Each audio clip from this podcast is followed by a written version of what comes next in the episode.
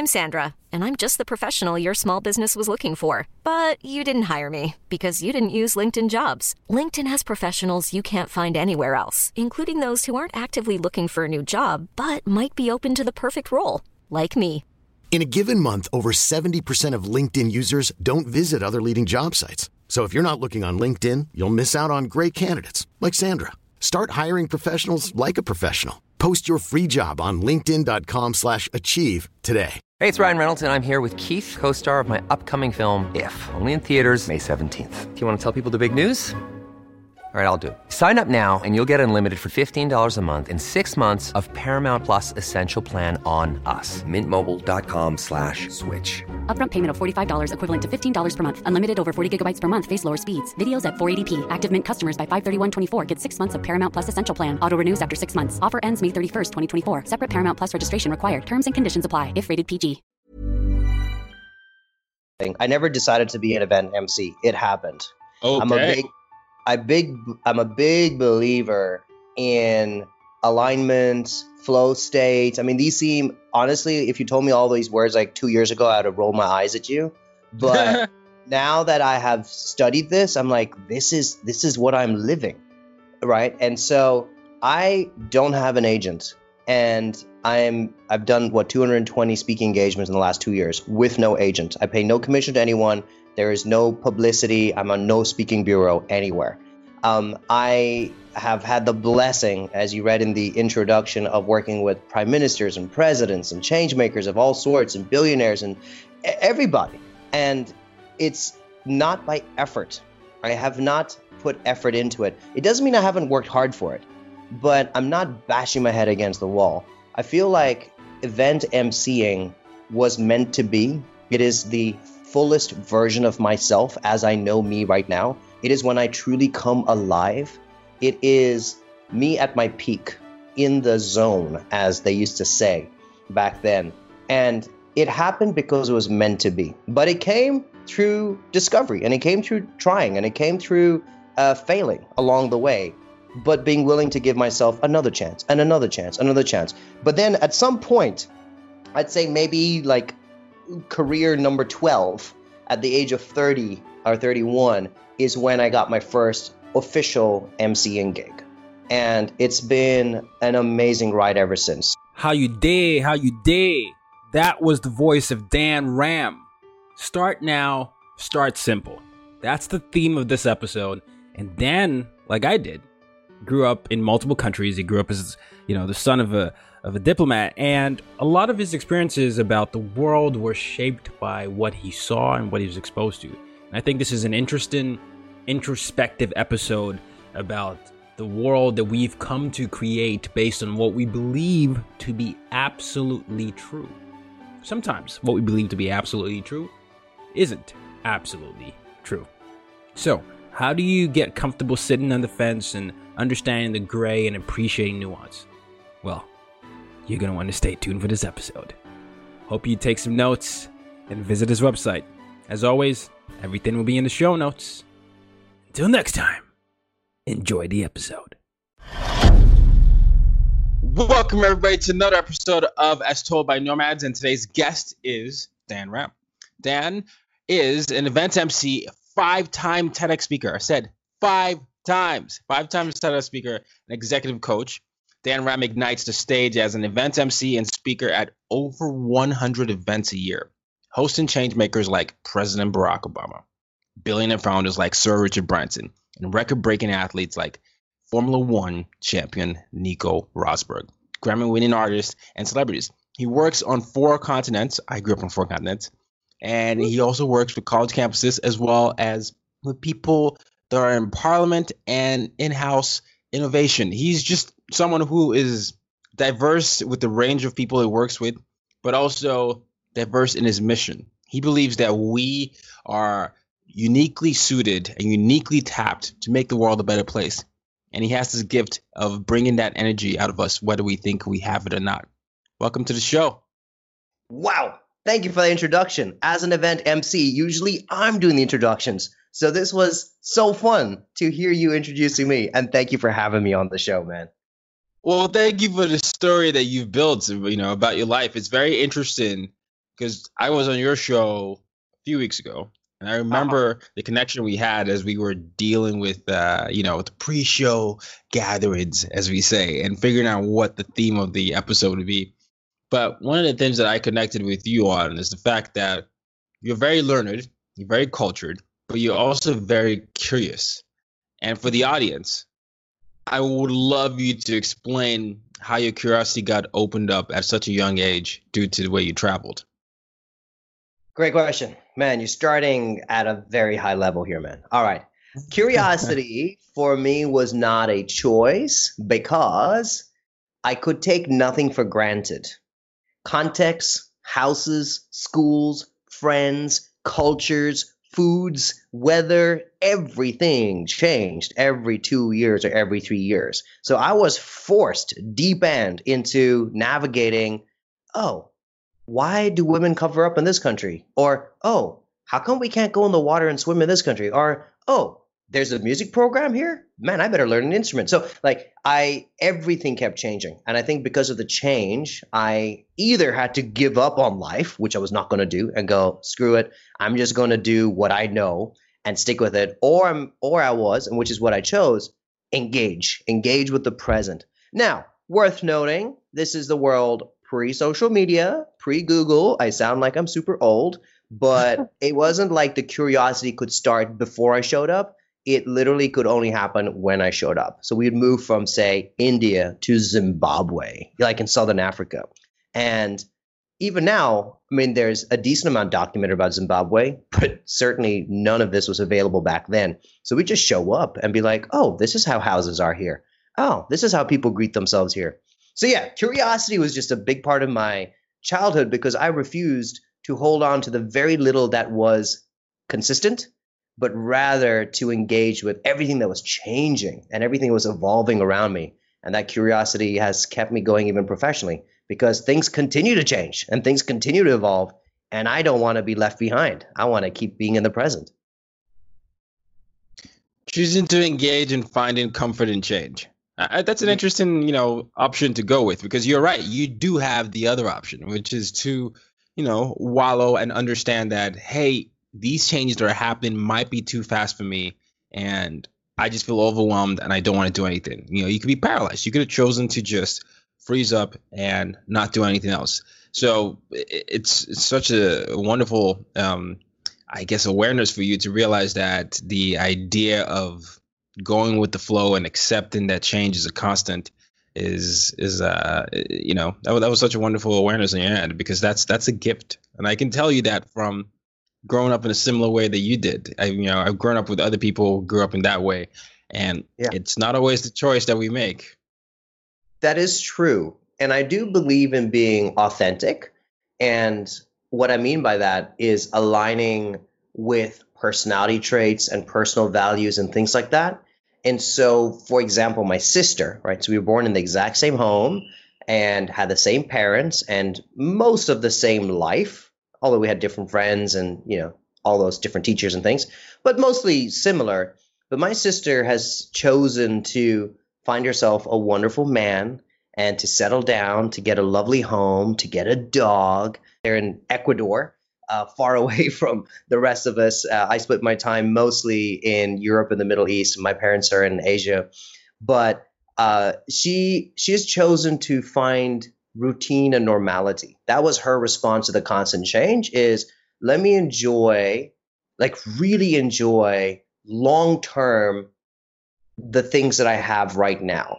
And my attitude has been let me hold loosely the things that are in my hands, knowing that there'll be new things that I will possess and other things I'll have to let go of. So, siblings, very close to each other, but very different responses to the same situation. But she's true to who she is, and she's thriving in that situation. And I'm true to who I am, and I'm thriving in mine. So I'm not. Uh, it's not like a, a, mantra, like you know, let go of the past, engage with the present. Uh, otherwise, you're going to be a loser and left behind. It's more like, all right, find out what is the best way you can be authentic. And for me, it was be curious, ask questions, engage, choose every, choose to learn from every opportunity. Choose to let go of what was dear in order to find the new things that will be dear, that will be precious, that'll be the memories that you will then share in the next iteration of yourself. Well, I'm curious then, Dan Ram, was there a moment where you had, I don't know, an identity crisis or where you had a moment of conflict within yourself because you were either unsure of how to present yourself, unsure of whether the world would accept you the way you were. And if there was that moment, how did you decide what to do? Because, I mean, do, hearing you talk, it sounds like you had a pretty clear sense of who you are from a very young age. So I, I wonder if there was a conflict internally before. I'm so glad you asked that question because I think it only hit me right now when you answered when you asked that question that I maybe neglect sharing the vulnerabilities of the early days because I'm in this beautiful place of self recognition and self love. I maybe trivialize the journey that it's taken to get here. And now, when you, as soon as you asked that question, there was a sudden flood of memories of severe identity crisis honestly everything from the name. So the name you call me Dan Ram is the name I invented for myself about two and a half years ago. But most countries, I actually changed my names. Uh, and so some countries is known as Danny, some is known as Joe because Joe's my first name. Some is known as D Ram. Some I was known as JD. Like it kept changing, and part of that was me trying to figure out who I was. Like every name almost had a slight difference in personality because I could start with a clean slate, right? This is the world before personal branding. So it's not like people could look me up and make an impression of who I was. I would literally show up and that initial eye contact, handshake, or a high five was the first impression. There was no first impression before that. And so I would essentially create a new self, a new first impression every time. Uh, to, I mean, I wasn't entirely schizophrenic, but I think it's uh, it showcases a little bit of the trying to discover who I was, like who I truly was. And it was everything from the name to the personality to the kind of friends I had. In some countries, I had great friends. In other countries, I was a complete loner. In some countries, studies were the most important thing. In others, music was the most important thing. But I think it was this constant journey of discovery. But as part of that, yes, there was identity crisis with just me, let alone like me figuring me out, let alone other people trying to figure me out. And that probably was most felt when I moved to the US. Because prior to that, as a third culture kid, growing up with other third culture kids, as a, a diplo brat, as we are known, mm-hmm. growing up with mm-hmm. other diplo brats and UN kids, international business kids, our difference was our commonality. And so between ourselves, you know, like my Japanese best friend who spoke fluent French but could not speak a word of English, but my French friend who could only speak German but didn't like it was like all complicated, but that's that's how we knew we were the same is by our difference. And so until then, we were comfortable in that. And when I went to the US, it was the first time that others felt the need to put labels on me. Like I don't think I recognized I was Indian or brown until I went to the US. And all of a sudden, because of my skin color, people are like, "You're brown," and I'm like, "What does that mean?" Uh, I get it. Like this is the skin I've always had, but brown comes with certain preconceptions. They're not just saying that's my skin color. There are certain expectations of brown, and then because of my accent, they uh, wanted to put me under the category of a Indian American of which there are millions of Indian Americans. But I, that was my, I'd hardly been in the US for what, four days, five days. So I certainly did not relate culturally or emotionally with Indian Americans that sounded like me. Some of them look like me, but culturally, we were as far apart as could be. And so I think the US was when I had like the maybe race crisis and maybe color crisis. But I would say throughout my life, there's been moments, whether it was even with sexuality, you know, being uh, brought up and absolutely loving the idea of God and Christianity and very committed to my faith, but being gay is very complicated. Yeah. And you put that in the mix as well. Uh, and also being gay growing up in predominantly Muslim countries, So I think there were many layers to the identity crisis, whether it was me discovering myself, my name, who I was, my personality, my interests, to other people discovering what box I should fit in when I never, ever cared about boxes, let alone try to be in one, to, you know, more complicated issues. I wouldn't say more complicated issues, but probably more publicized issues like the tension between religion and sexuality. So I'd say yes, many, many years of crisis. I wouldn't say it's all clear, but I'd say there's a lot of principles and routines and values and good people I have around me that have helped me navigate who I am to a place now that I'm far more confident and excited about the person I've become. Wow.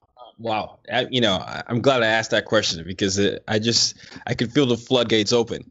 But that is so true. You're talking about, you know, coming originally from India, being gay, being a Christian, and I know exactly what you're talking about when people are trying to put you in a box, especially when you you know when you come to America because of um you know the label and, and different things like that. That's a lot. and so uh, yeah, I, I mean, I'm, so I'm glad that you you've come to a place of comfort with that, but. I know that the people listening who are probably in the same place who are figuring things out, and whether it's LGBTQ rights, we know that that's not, in, it's not always friendly mm-hmm. I, I, would say in in in you know in my country Nigeria or uh, even in India and so mm-hmm. it, it's it's very interesting for people who feel like they don't have a choice but to hide who they are and one of the reasons that I like um, your your essence and your presence is and especially when I was on your show is you were very unapologetic about how you show up and mm uh, it, it's it's such a beautiful thing to observe, you know. And and the, the next question I have then has to do with that. How do people go about telling their stories? I know you work with several people. So you've done TEDx five times. You know, you grew up in a diplomatic family, ten countries, four continents. In your experience across several country, countries and cultures, what can people do? You know, maybe there are steps to really stay true to themselves and connect that to their passions. Okay. So, confession, I think you are a master storyteller. And so I feel slightly embarrassed offering my thoughts on storytelling, especially when I look at your website and the way you communicate. Uh, it's amazing. I love it, man. So congrats to you. Whoa, and... thank you. but don't put don't downplay yourself, sir. You know, to do what so, you do is also storytelling. Please, you got it. So I guess okay. Let's let's give this a shot. Um, step one: discover your story, and that mm. probably is the longest part of the whole thing. Yeah. Is and the discovery is complicated because it is so personal, it's so intimate, and everybody's process for discovery is so different. So for me, it was saying yes to as many different opportunities as possible. So when someone says, Dan, can you, uh, you know, help out with a beach clean out? I was like, sure, why not? I don't even know what tools are required. I don't even know what beach. I don't even know what a cleanup involves, but why not? Yes. So I was like, Dan, we've got student council. Would you like to run for something? Yes, why not? I'm not the coolest kid. I don't have leadership skills. I don't have swag, but why not? Yes. And so I've applied that not just at school level when I think some of the early discoveries are happening, but even now on a professional level, right? Yeah. So, context for those who listen to this in the future, we're currently in the midst of a lockdown because of a pandemic. I have built a brand based on being a charismatic, energetic MC on a stage. There are no events and there are no stages happening right now. But when people tell me, Dan, do you think you could coach us on charisma, creativity, and energy? I'm like, yes. Why not? I didn't have time to do it before, but I sure do now. Or they go, Dan, could you host a virtual conference versus a physical conference? I'm like, yes, let's go for it. So I think I have continually been committed to self discovery. And my method is saying yes, of actively stepping out of the comfort zone, testing my boundaries, and being willing to fail, but never being embarrassed to try. So for me, that is a big part of good storytelling is one, discover your story. The Yes. second thing I think, and this is the introverted side to me, so I don't know if you have this in you, but I spend a lot of time thinking, reflecting. I love hearing other people compliment and say kind things, but I think I need to hear that for myself from myself first. And because I'm an introvert, I'm not seeking other people's applause or uh, approval. It's more, I need to commit to my process of loving myself. Do I enjoy my own time? Do I reflect sufficiently about the activities that I do and the people I hang out with? And for me, self acceptance and owning my story is an important second step. Uh, otherwise, what happens is you throw a bunch of stuff out there and you go, "This could be me. This could be me. This. Do you love this part of me? Do you love this part of me? Will you pay me for this part of me?" And I just don't think that ends up well. Um, and so I'd say the second step is own your story. So step one is discover your story. Second step is own your story. And then third step would be to test your story. And essentially, like a stand-up comedian, I have shared different elements of my story and I've watched and observed how do people respond. So of the different stories, my near death experience with a wild lion when I was 16 in the heart of Africa is the story that gets the wide eyes and the what that happened to you um, and so that's a story I use quite a bit. And so I, te- like a good comedian, stand-up comedian, I test all the different sto- parts of my stories to go, what is of value? What is relevant? Where can people benefit uh, from what I'm sharing? And then I think once that's done, uh, the fourth is then deliver the story. So that was totally made up on the spot. But I would say those are like before you get to delivering and being a TEDx speaker or uh, getting on stage or even demanding attention, whether it's in the form of a podcast, a Instagram post, or anything. I think it really has to start with discovery, then own it, then test it, and only then deliver it. My goodness! And you were telling me you're not a good storyteller. Look at look at this guy. This that was incredible. You just came up with a four step plan. And do you not? I- want the audience to really just take in what just happened. Everything he said had to do with story, and anyone that listens to me knows how much of a proponent of storytelling I am because Mm. many people say exactly what you initially said. I don't, you know, the storytelling thing. But the fact of the matter is, there's stories all around us. We tell each other stories every day. We tell ourselves stories every day.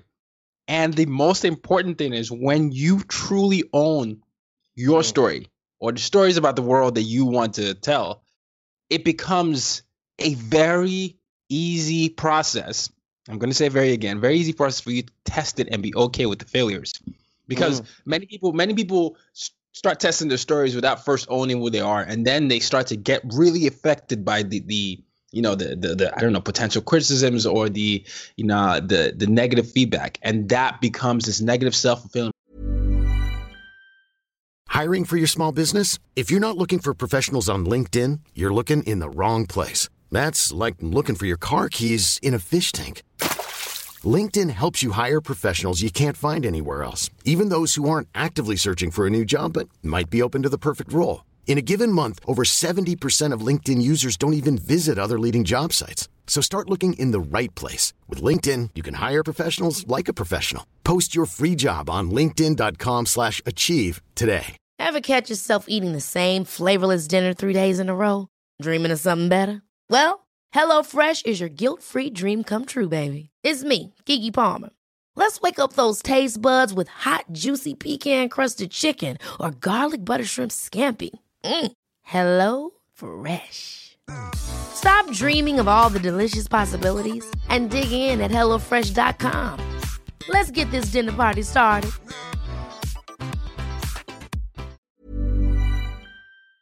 prophecy with which you start telling yourself false stories.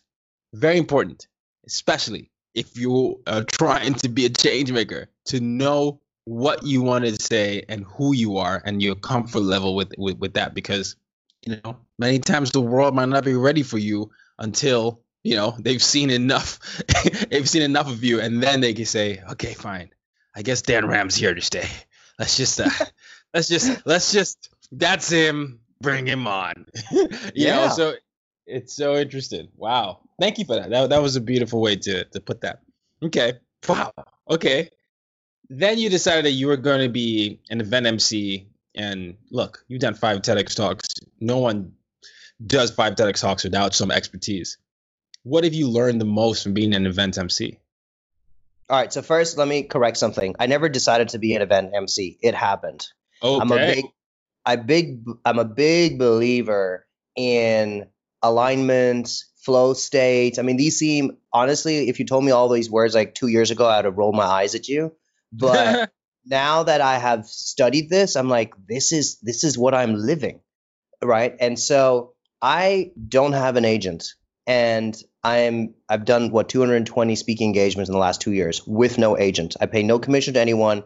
There is no publicity. I'm on no speaking bureau anywhere.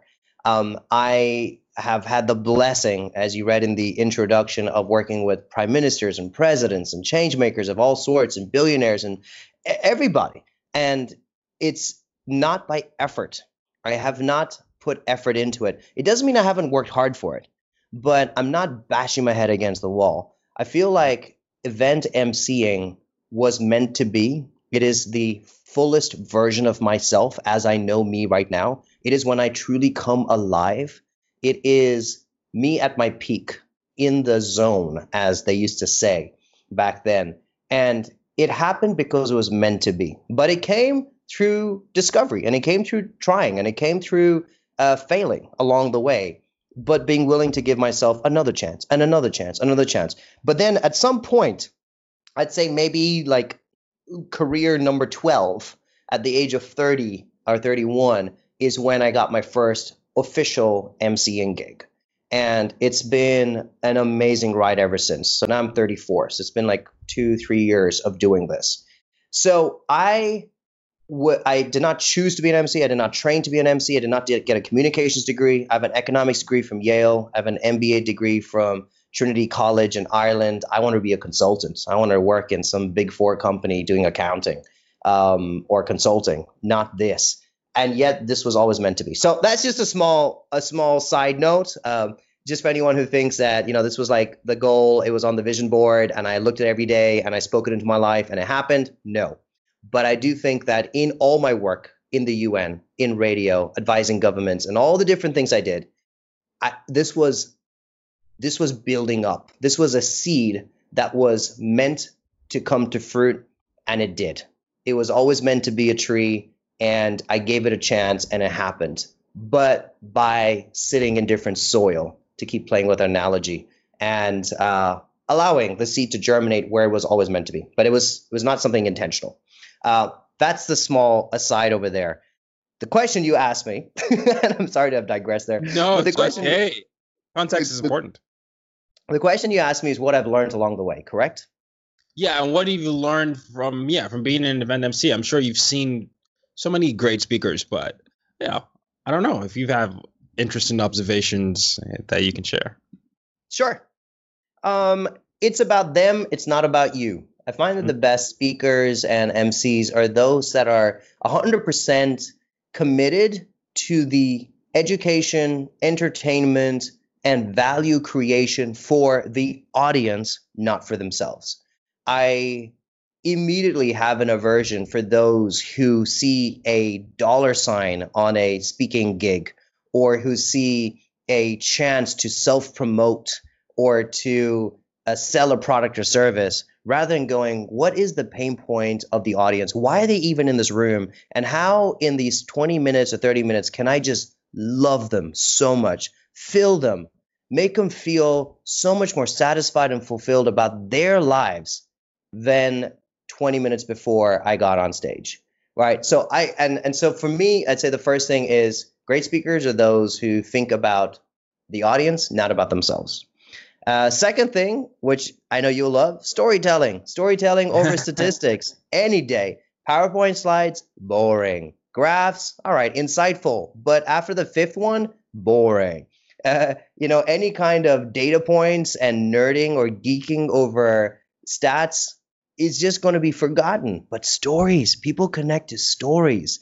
We're human beings. Uh, we according to some authors, like uh, what's his name, Yuval Harari Noah, I probably Yeah. got his name right. You know, he, his big uh, one of his foundational truths is we would not have got to this level of civilization without storytelling. And so it's so ingrained in our biology, in our chemistry, to love and connect with stories. And so speakers that can weave good stories in, I think, are far more successful than those who just throw stats out. That's the second. Third, people remember how you make them feel more than what you said. Invariably, after a speaking gig, a week after a speaking gig, a month after an event, a whole year after people have encountered me, the thing they'll remember the most is Dan, your energy. Dan, you were just on fire. Dan, your eyes were just so alive and you were constantly smiling. That's what they remember. And if I ask them, what were the three top tips I gave for you as an entrepreneur? They're like, well, I think the first one was this. And did you say this for the second one? It's not that they don't care about what I said, but people always remember how you make them feel more than what you say. And so, just as much as you map out your content, I will challenge you to map out the emotional journey that you want to bring your audience through, because that's going to last much longer than the key points of your talk. Um, Yeah.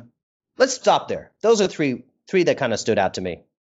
I love that. That reminds me of that great Maya Angelou quote, and I, I always butcher it, but it, it the summary is people remember how you make them feel. And if you go on stage with that in mind, you know, what can I give the audience? How can I make them feel? As opposed to how much am I making from this event? You're so right. There's a different energy because people Yes. will feel that.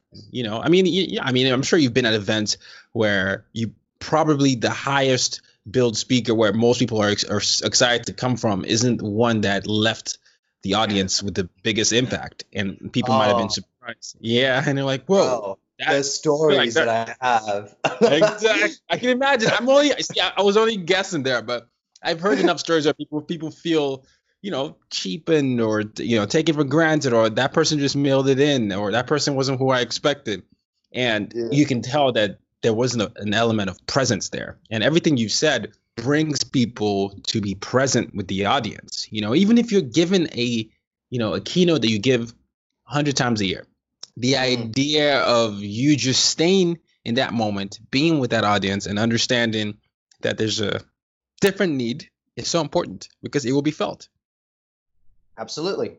My, my dad and I were having this conversation because dad loves speaking. He's an incredible mentor. He loves preaching as well in churches. And uh, we were, I was doing a Q&A with a college group in India.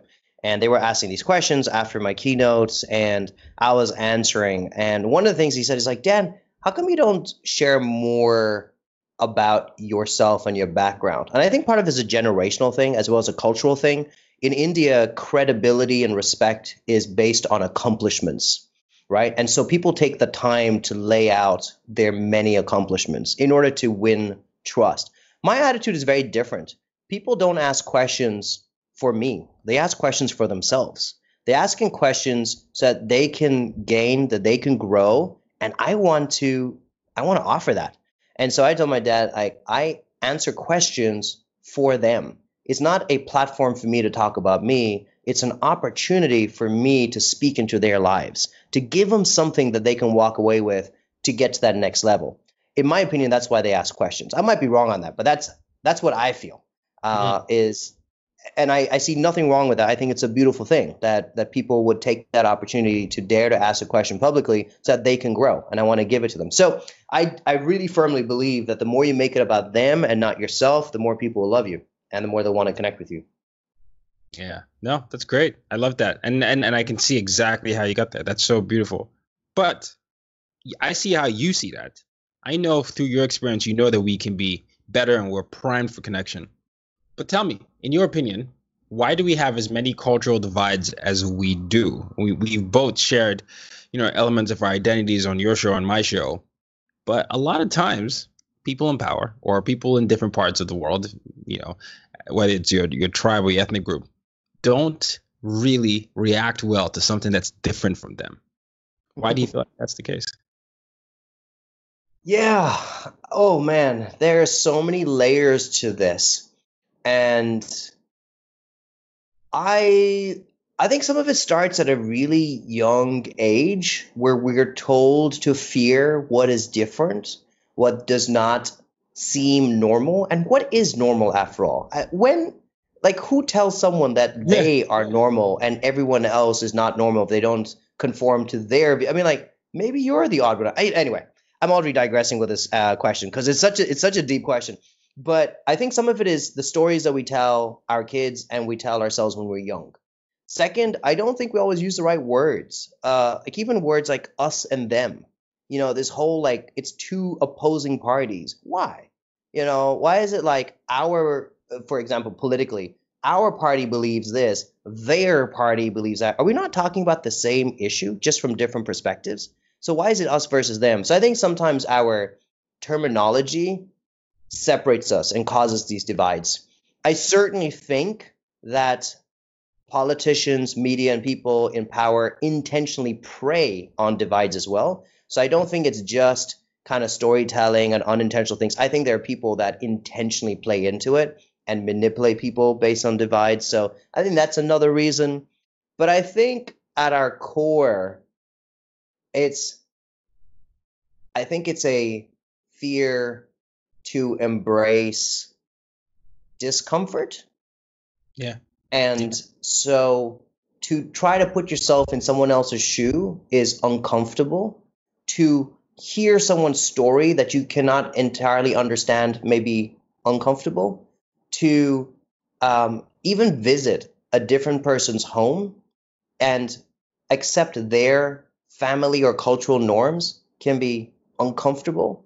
And so I think the fear of embracing discomfort prevents people from truly listening, from truly asking questions, from truly engaging because it's uncomfortable. And Yeah. I realize it's uncomfortable, but the more you get over that, I think the less those divides become apparent. I, I agree. I, I, a lot of people don't know how to react to discomfort. You know, you know. I, I know when you were growing up, you had no choice, right? You were up. We're moving here. All right, new school up. New, yep, out. This is what I feel. This is what my religious. Nope, nope. This is still me. And you were, you know, you were dealing with that. But a lot of people sometimes, I, I, I notice. I don't know if you noticed this too. They almost take it as an offense if you are different from what they expect and then it, Mm. be, it becomes about them and, and and then you can really see the visceral reaction because i think sometimes people feel like because of your difference you might change them or you might force them to do something or you are telling them that they've been wrong even if they have been now if they haven't been wrong people sometimes don't know how to handle the nuance of hey you can be right and i can be right and it's okay but Yeah, it isn't no. black and white Yeah, so far like, in this uh, podcast, I have not said anything controversial. I personally don't think this is controversial at all. But Okay. here, here's a here's a statement for you. I think there are far less absolute truths than most people think there are. And I think it's absolutely possible to have multiple perspectives, multiple responses to the exact same solution, and they can all be right or they could all be wrong. I do Yeah. not think there is a here versus there, a yes versus no, a black versus white, a right versus wrong. I think absolute truths exist in really like tiny minority cases. And so I think the quicker you can hold dif- differing views together and mm-hmm. the more comfortable you get straddling the fence, because we always go like, don't sit on the fence. Why? Sit on it. It's got the best view. So get on the fence, straddle the fence, and get comfortable sitting there. Play with the gray. Why be black or white? I think as soon as we get more comfortable in that tension, the richer life gets, honestly. I don't think that's controversial at all. At all. I mean, I know people will disagree w- with that, but it's the truth because we are 7.5 billion people in the world. The, the idea that almost everyone has to do a certain thing a different way is, I mean, if you really think about it, it is ludicrous because. as we're observing with you know COVID nineteen or, or corona coronavirus, there are multiple solutions to this. Now, most people would have thought what like what United States is the one with the best and, and quicker solution. That's not the mm-hmm. case. And it's different different people from different countries with different approaches that many people would have thought different of before that might have, you know, approached it differently. Same sort of thing with business or same sort of thing with relationships. Anything that we hold dear, there are multiple ways to get there. You know, a lot of people train. I, I study sports. I, I, you know, I thought I was going to be an athlete growing up everyone is working out in their own way, right? The idea of hard work is, is universal, but some work out at night, some work out in the morning, some work out in between classes, and they what they do is they figure out what their body is, and if they listen to a strict regimen of how to do that, who's to say where they'll be? Yep. Yep. Yeah. Precisely. Yeah. wholeheartedly yeah. agree. Ah, Dan Ram. Okay, so what are you up to now? Tell me what tell the audience what you're up to and how they can connect with you because you're obviously very dynamic. And i know as events are uh, you know as the covid-19 is letting up you're going to be full force again. So what's next? What i'm up to is pursuing my mission. My mission has always been to help people start now start simple. That's the goal. That's the dream. Everything i do is just an avenue to get there. So when we were not going through the pandemic, my method, my avenue, my vehicle to connecting with people was events, big tech events, hosting these events, speaking at these events. And I love it. I absolutely, absolutely love it. I thrive in those circumstances. But really, what makes me fulfilled is coming back home with the DMs and the messages and the phone calls from people going like, Dan, that conversation sparked this idea. Dan, you helped me unblock this challenge in my life and now I can actually chase the dream. That's always been the goal to help people to start now and start simple. With the resources you have, with the dreams you have right now, with the knowledge you have right now, how can you take that next step in the right direction? During COVID 19 and the pandemic we're in, obviously I cannot meet people, so I'm doing virtual coaching as opposed to physical coaching. Obviously, I cannot host physical conferences, so I'm doing Zoom and Skype conferences rather than big arenas or conference centers.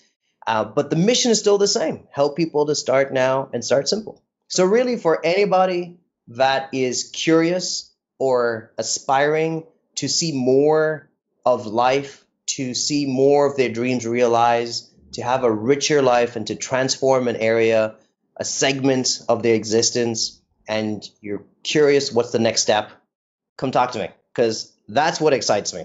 And that's what I commit my time to on social media. I'm always creating stories um, and always creating vlogs, tons and tons of free content. It's all around how do you transform your mind? How do you transform your body? How do you transform your life? That's what I'm after. Help people start now, start simple. Start now, start simple. Dan Ram is about making sure you live your life to the fullest in every facet of it. It's not just physical, it's not just emotional, it's not just financially, it's everything. And uh, I love that because a lot of times I think we we speaking of the absolute truths, we think that if we get to one spot in life, everything's going to be okay. But it's a continuous thing. Yeah, it's a continuous process. You know, yes. if you if you haven't done what Dan was talking about, which is discover yourself, test yourself, you know, and and continue to do that over and over again and find yourself, you are going to have problems when you you think you get to that destination that will solve all your sadness because you, you're going to be like, why am I not happy? I thought this was it. and so, uh, if you if you really want to know more how to get in touch with yourself and also how to to figure out how to do that during COVID nineteen and beyond, reach out to him. Your website is so it's I am danram.com mm-hmm. and you can find me on all social media at I am. So I A M Dan D A N Ram R A M. I am Dan Ram. I am danram.com at I am Dan Ram. I'll put that in the show notes and I'll make sure people uh, you know have access to it. So please, ladies, gentlemen, and gender non-binary individuals, I hope that you were able to listen to this podcast and and one find yourself discover what, what you need to do in order to be more yourself but also understand the power of showing up you know and what that means you do have a voice it matters regardless of what you've been told maybe by your parents or your friends or someone who doesn't serve you it's okay to realize that you matter. And, and and and I hope you certainly got a dose of that today. Thank you so much for coming on the show. But I have one question for you. This is the last question I always ask my guests. Uh-huh. So it's my mission statement reframed as a question, which is use your difference to make a difference. So Dan Ram, how do you use your difference to make a difference? I use my difference to make my difference. How do I do that? I think I do that by helping people confront the next version of themselves because I am not the person I was yesterday or the person I was five years ago. I am different from that person. And by living out that difference, I help other people to live out their difference and to embrace their difference. Oh, there you go. Confront the next level of themselves. Thank you so much, sir. This has been a real pleasure. Thank you so much. the pleasure is mine. Ladies, gentlemen, and gender non binary individuals, till next time, use your difference to make a difference. You've just been listening to the As Told by Nomads podcast. For more ways to reach out to Tayo and to use your difference to make a difference, head over to www.tayorockson.com.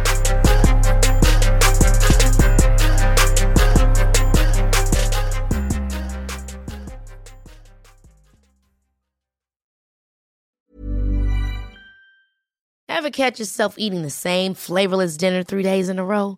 Dreaming of something better? Well, HelloFresh is your guilt free dream come true, baby. It's me, Keke Palmer. Let's wake up those taste buds with hot, juicy pecan crusted chicken or garlic butter shrimp scampi. Mm. Hello Fresh. Stop dreaming of all the delicious possibilities and dig in at HelloFresh.com. Let's get this dinner party started. Hey, it's Paige DeSorbo from Giggly Squad. High quality fashion without the price tag. Say hello to Quince. I'm snagging high-end essentials like cozy cashmere sweaters, sleek leather jackets, fine jewelry, and so much more. With Quince being 50 to 80% less than similar brands. And they partner with factories that prioritize safe, ethical, and responsible manufacturing. I love that. Luxury quality within reach. Go to quince.com slash style to get free shipping and 365 day returns on your next order. Quince.com slash style.